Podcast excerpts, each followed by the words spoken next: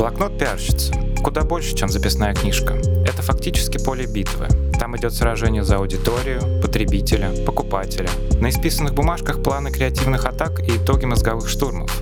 В блокноте телефоны тех, кто считается кумиром миллионов или, возможно, станет им завтра. Наш подкаст об успешных кейсах и современных трендах пиар-индустрии. О том, как искусство связи с общественностью связывает воедино, казалось бы, несоединимые образы. Позволяет найти новые смыслы и добиться успеха там, где у конкурентов давно опустились руки. Это вы просто пиаритесь? Я не пиарюсь, не есть что сказать. Иногда кажется, что даже заказывая блюдо в кафе или покупая продукты в магазине, ты боишься заказать что-то не то. И как будто кто-то рядом тебя обязательно возмущенно скажет. Как? Ты это действительно ешь? Даже если это внутренний голос. Повсюду тренд на здоровое питание. Заказывай пиццу или гамбургер или стейк, ты боишься выглядеть белой вороной. Для пиарщиков и маркетологов всего, что относится к здоровому питанию, кажется, это только на руку. Но на самом деле все гораздо сложнее. Ведь гораздо важнее найти свою аудиторию и удержать ее, чем просто пытаться лихорадочно догнать конкурентов. И продвижение здорового образа жизни куда сложнее, чем привычная ЗОЖ-лихорадка. Именно так мы назвали сегодняшний выпуск.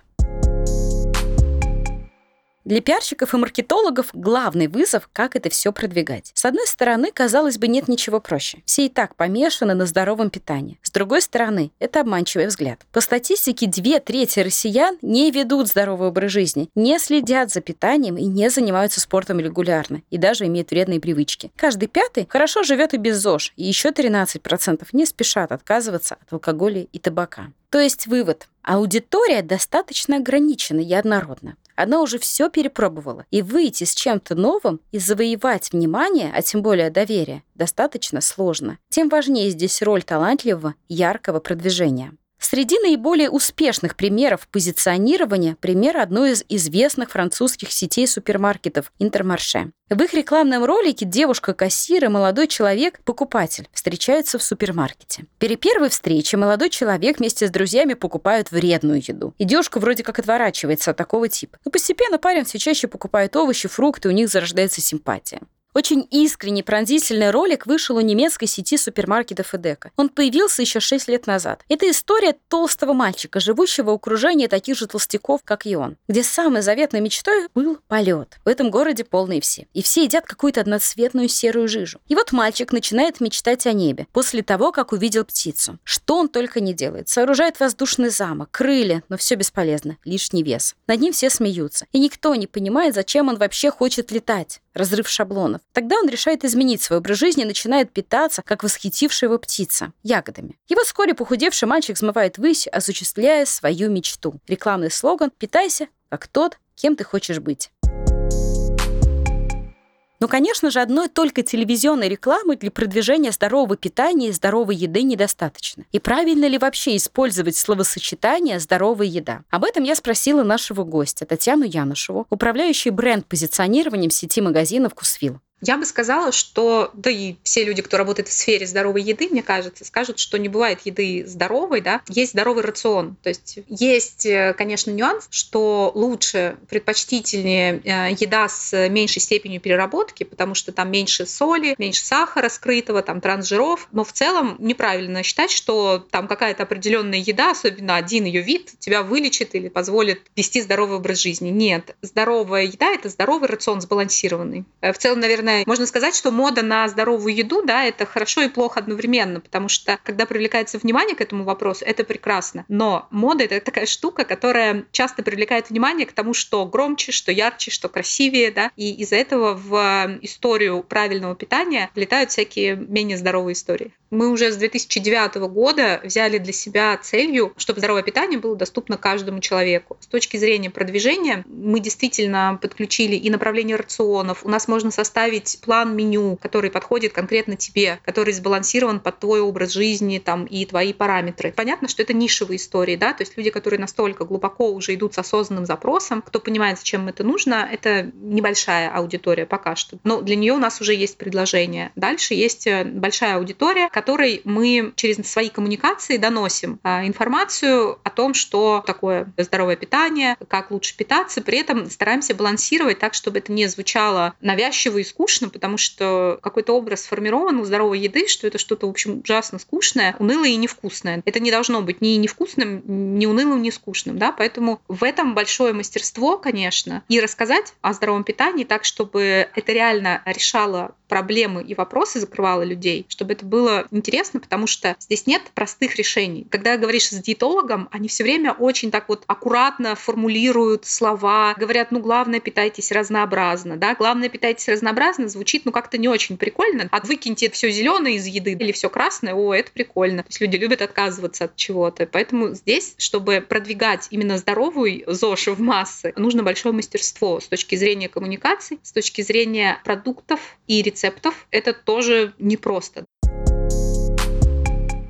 В общем, один из главных выводов – уйти от шаблонов и темы спорта. Здоровый рацион не только для зожников и тех, кто увлекается темой рецептов. У нашего агентства, кстати, тоже есть опыт продвижения продукции для максимально широкой аудитории. Речь идет о БАДах Биодок. О них расскажет наш digital-директор Татьяна Корсак. Татьяна, какая целевая аудитория была у Биодока? Всем привет! Биодок – это стартап БАДов с производством в Новосибирске. И действительно, целевая аудитория здесь очень широкая. Это женщины от 35 лет, которые наряду с бытовыми вопросами уделяют большое внимание своему здоровью и считают БАДы добавками, которые помогают чувствовать себя лучше каждый день. Главная фишка бренда и особенность позиционирования – это его локация. Все продукты созданы из натуральных морепродуктов дальневосточных морей. Ведь есть устоявшаяся ассоциация, что Дальний Восток и море – это природа и уникальные заповедные места и экологичность. Здесь для нас была задача сработать на ассоциации. Так, например, израильская косметика – это косметика Мертвого моря, или корейская косметика – это лучшая косметика по увлажнению кожи, а биодок – это БАДы, созданные из лучших ингредиентов дальневосточных морей.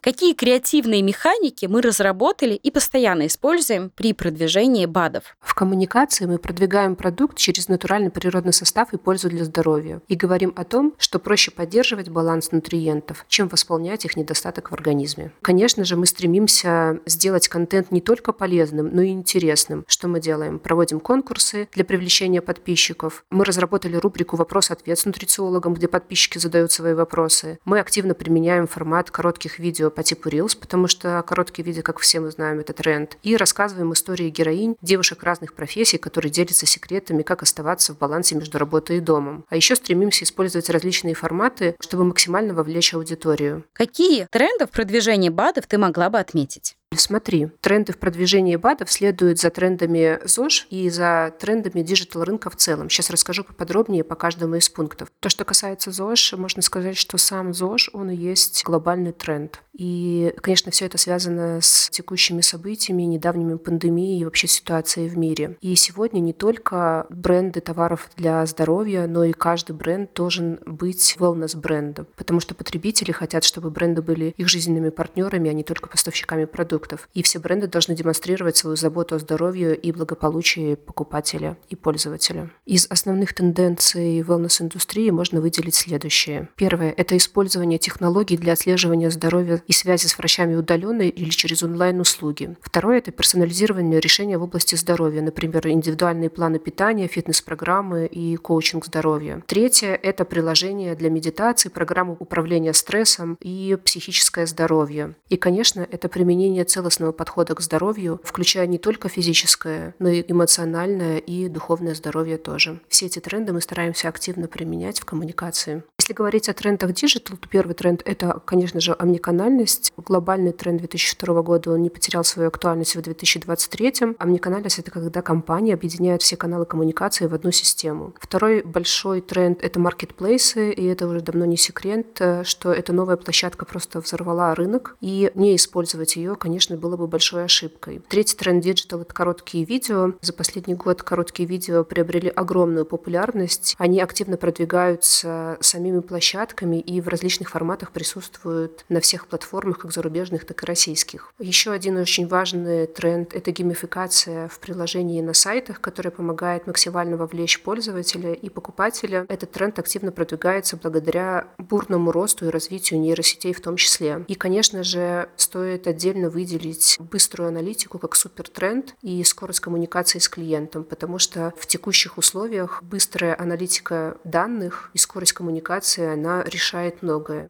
Если отдельно пройтись по инструментам, то по-прежнему остается актуальным продвижение у блогеров. Это не только Инстаграм. Инструмент по-прежнему работает и дает хороший результат. Акцент здесь можно сделать на микроинфлюенсеров. И особенно хочется обратить внимание на важность синхронизации блогера с брендом по ценностям. Это очень-очень важно. Еще один инструмент, который стремительно набирает обороты, это подкасты. Здесь может быть как ведение собственного подкаста блогером либо экспертом, либо брендом, или интеграция в подкаст блогера или эксперта. Формат довольно-таки новый, но он стремительно набирает популярность, и за ним, я верю, будущее. Также хочу отметить такой инструмент, как коллаборация с брендами со схожей аудиторией. Это может быть не совсем очевидная на первый взгляд коллаборация. Ключевой фактор здесь — это именно схожесть интересов аудитории аудитории. Например, это могут быть интеграция БАДов в косметику или, например, в спорт, либо это может быть интеграция с фэшн-брендом. И все это тоже хорошо работает, и уже есть положительные результаты.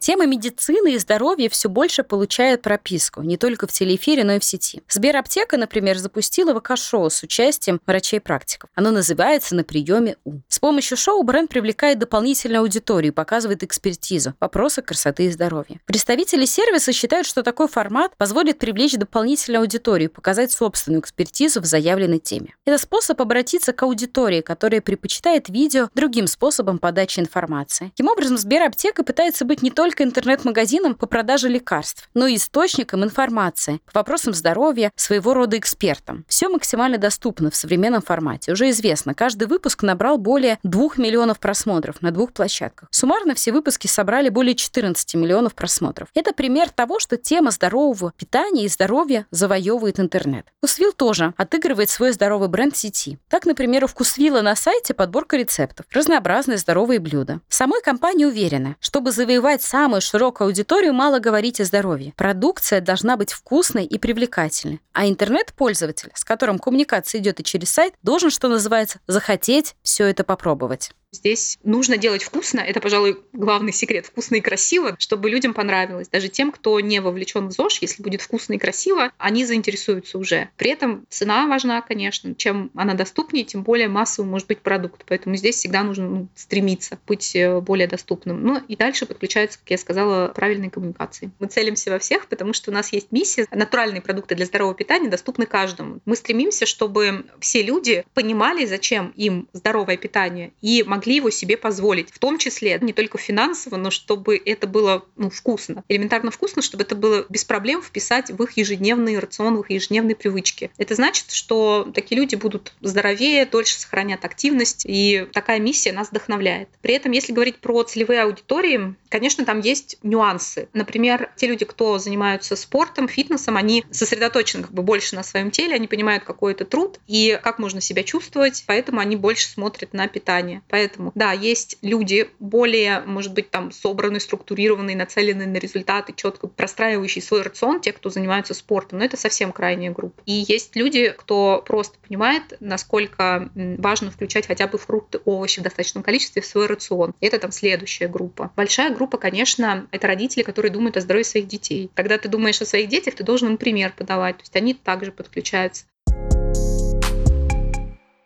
Здоровое питание охватывает все больше молодой аудитории, и уже появляются свои молодежные символы. Например, Роспотребнадзор создал ЗОЖМена. Ведомство представило маскота проект «Здоровое питание». Символ создали в издательском доме «Аргументы и факты». И дети из «Орленка». Супергерой борется с рафинадищем и фастфудом, а также объясняет основы правильного питания. В этой связи можно сказать, что здоровый образ жизни – тренд, во многом базирующийся на молодежи и адресованный молодежи. Поэтому здесь все более востребованным становится геймификация. Кроме того, продукты полезного питания сейчас очень эффективно продвигаются через социальные сети и блогеров. Раньше в первую очередь продвижение шло через Инстаграм. Прежде всего, благодаря блогерам, которые за собой следят и хотят быть самыми успешными, красивыми и здоровыми. Зачастую полезные свойства продукта для аудитории не очевидно. Нужно объяснить, чем этот товар хорош, полезен, как его использовать и вообще для чего нужен. То есть часто полезное питание – это не то, что просто можно взять с полки из-за красивой упаковки. Но сначала потребитель будет пытаться понять суть и пользу продукта. Отмечается, что блогеры сегодня влияют на мнение потребителей больше, чем селебрити или бренды.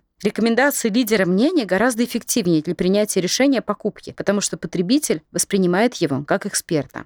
Очень хорошо работает метод показать товар в действии. Процесс приготовления блюда, например, или то, как ест его семья. Это гораздо убедительнее. У Кусвилла задача более комплексная. Сеть выстраивает себя как бренд, который ассоциируется со здоровым образом жизни. Многие продукты продаются под брендом магазина. В этом, как объясняет Татьяна Янышева, есть своего рода синергия. Так как наш бренд сам по себе — это самая идея, соответственно, все наши активности, которые направлены, может быть, не впрямую на продвижение сбалансированного, например, питания или овощей и фруктов, те, которые направлены на продвижение самого бренда, они все равно работают на нашу цель. Таких активностей у нас очень много разных. И действительно у нас есть бренды, с которыми у нас совместные активности проходят. У нас есть и свои собственные рекламные кампании, у нас есть и ивенты на уровне уровне магазинов, то есть очень много разного. Э, здесь из-за именно того, что для нас продвижение здорового питания это не какая-то отдельная ниша, да, которую мы отдельно реализуем, например, там с фитнес-клубами, да, или там с, не знаю, со студентами, а для нас это целиком продвижение всего бренда, поэтому здесь сложно ответить на этот вопрос, выделяя какие-то отдельные каналы. У нас есть специализированный раздел, посвященный здоровому образу жизни в нашем медиа, который направлен вот прям впрямую на то, сколько можно есть того или сего, как правильно, в какое время. Вот. Есть подкаст, недавно у нас ребята записали тоже свой собственный. Не знаю, можно ли говорить на другом подкасте про другие подкасты, но они существуют. Вот. То есть есть какие-то очень нишевые, прям сильно заточенные на здоровое питание вещи, и есть целиком продвижение бренда. Новый интересный вкус — это наш э, хитрый план, потому что люди любят вкусное. А если люди любят вкусное, мы им это предлагаем, они остаются с нами, и тут мы предлагаем им, как питаться более здоровым образом. Так как все наши продукты под STM вкус, мы вмешиваемся во все рецепты рецепты практически, да, у нас проходит множество дегустаций, и, соответственно, поэтому у нас большие возможности для разработки новых вкусов. Естественно, мы ищем то, что нравится покупателям. Над этим работает штат продукт-менеджеров и технологов, люди, которые работают с продуктом. У нас есть несколько бренд-шефов. Покупатели нам пишут свои пожелания, что они хотят. И просто вот хочу то, не знаю чего. И вся эта информация поступает, опять же, к нашим коллегам, продукт-менеджерам и технологам, и бренд-шефам, которые работают с ней и э, разрабатывают продукты Thank you. Как бы ни была популярна тема здорового питания, популярность отчасти искусственна. Университет Джорджа Мейсон, он находится в США, в штате Виргиния, выяснил, что пользователи репостят ЗОЖ рецепта, но в реальности все-таки едят вредную еду. Исследователи доказали, что в соцсетях пользователи чаще делятся рецептами низкокалорийной пищи из нежирной рыбы, овощей, но в реальности предпочитают готовить нездоровые блюда с большим количеством жира и сахара. Это стало ясно по тем фото и видео блюд, которые они снимали и публиковали в итоге. Вредной пищи на них них было намного больше. Иными словами, в реальности речь идет о некой моде. И даже если ваш, как вам кажется, потенциальный покупатель рассказывает коллегам, что он ест только овощи и выбирает только здоровую пищу, в реальности еще не факт, что он попадает в вашу целевую аудиторию. Так что гораздо важнее действительно убедить, то есть повлиять на привычки клиента, причем массового клиента. А значит, с ценой нужно быть очень аккуратным. Это действительно задача бренд-позиционирования, убедить человека да, в каких-то свойствах продукта, которые вы туда закладываете, в качестве или в доступности или ну, в чем-то еще. И здесь Вкусвилл прошел большой путь, конечно, да, для того, чтобы быть брендом, которому доверяют. В первую очередь, конечно, ты должен действительно обеспечивать то самое качество, про которое заявляешь. И поэтому, когда ты предлагаешь хороший реальный продукт. Дальше дело маркетинга уже небольшое. Рассказать, за счет чего может быть этот продукт хороший, показать, сделать его доступным большему числу людей. Но опять же, в начале нашего развития эту задачу закрывали ну, просто открытие магазинов. Ты открываешь магазин, и вокруг него уже собираются покупатели, продавцы все дают попробовать, рассказывают. И э, получается, мы даже рекламу использовали на каком-то минимуме вот в первые наши годы, потому что не было такой потребности. Продукт говорил сам за себя. Смотрите, так как мы стараемся сделать натуральные продукты для здорового питания доступными каждому, естественно, мы не метим в люкс, мы метим в массовый сегмент. При этом, так как у нас есть ограничения по качеству и по натуральности, у нас есть некий ценовой порог, ниже которого мы не можем опуститься, потому что ниже него будет потеря в качестве. Соответственно, мы сейчас работаем в сегменте средний, средний плюс, да, где получается, мы уходим в более доступную историю. Где не получается, остаемся вот в такой средней позиции. При этом есть, естественно, товары в ассортименте, которые, опять же, из-за состава, из-за ингредиентов стоят дороже. То есть у нас нет истории, например, что у нас есть вот три вида молока в бутылке продается, и одно из них мы будем позиционировать как какое-то супер уникальное на 30% дороже, потому что вот оно как-то выглядит luxury. Ну нет, так такого. То есть у нас э, отличия, они фактические, да, то есть, например, молоко в тетрапаке или в бутылке, молоко какой жирности. У нас есть продукты более дорогие, сыр раклет или что-нибудь там с крабом или с мраморной говядиной. Да, есть и у наших покупателей есть спрос э, на такие продукты, просто это не ежедневный спрос.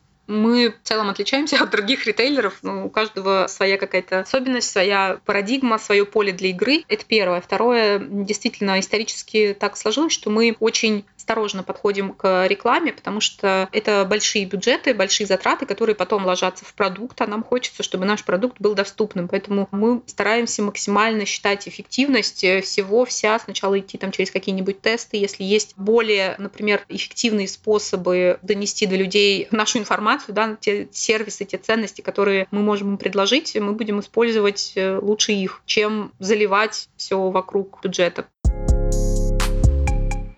Итак, подведем итоги. Здоровое питание – история модная. В этом и подвох. Для многих это часть имиджа. Совсем иное подлинно своя лояльная аудитория. В этом смысле задача номер один – это установление плотной коммуникации со своей аудиторией. Причем не только молодежной, не только с теми, кто на ЗОЖе. Здесь сегмент относительно узкий, аудитория прокачанная. И отщипнуть свой кусок рекламного пирога довольно сложно. Важно также, что здоровое питание было действительно вкусным. И этот факт необходимо донести до аудитории. В соцсетях, в интернете, через блогеров, ну или просто нативным способом, на полках магазина. И главное, важно понимать, здоровое питание – это образ жизни. Это история во многом про ценности, а не только про бюджет. То есть бюджет важен, но его можно потратить и ничего не получить. Гораздо важнее найти лояльного потребителя, который разделяет ваши ценности. Такой симбиоз гораздо крепче, круче и надежнее. С вами был подкаст «Блокнот пиарщица» и его ведущая Ольга Павликова. Блокнот пиарщицы. Я не пиарюсь, мне есть что сказать.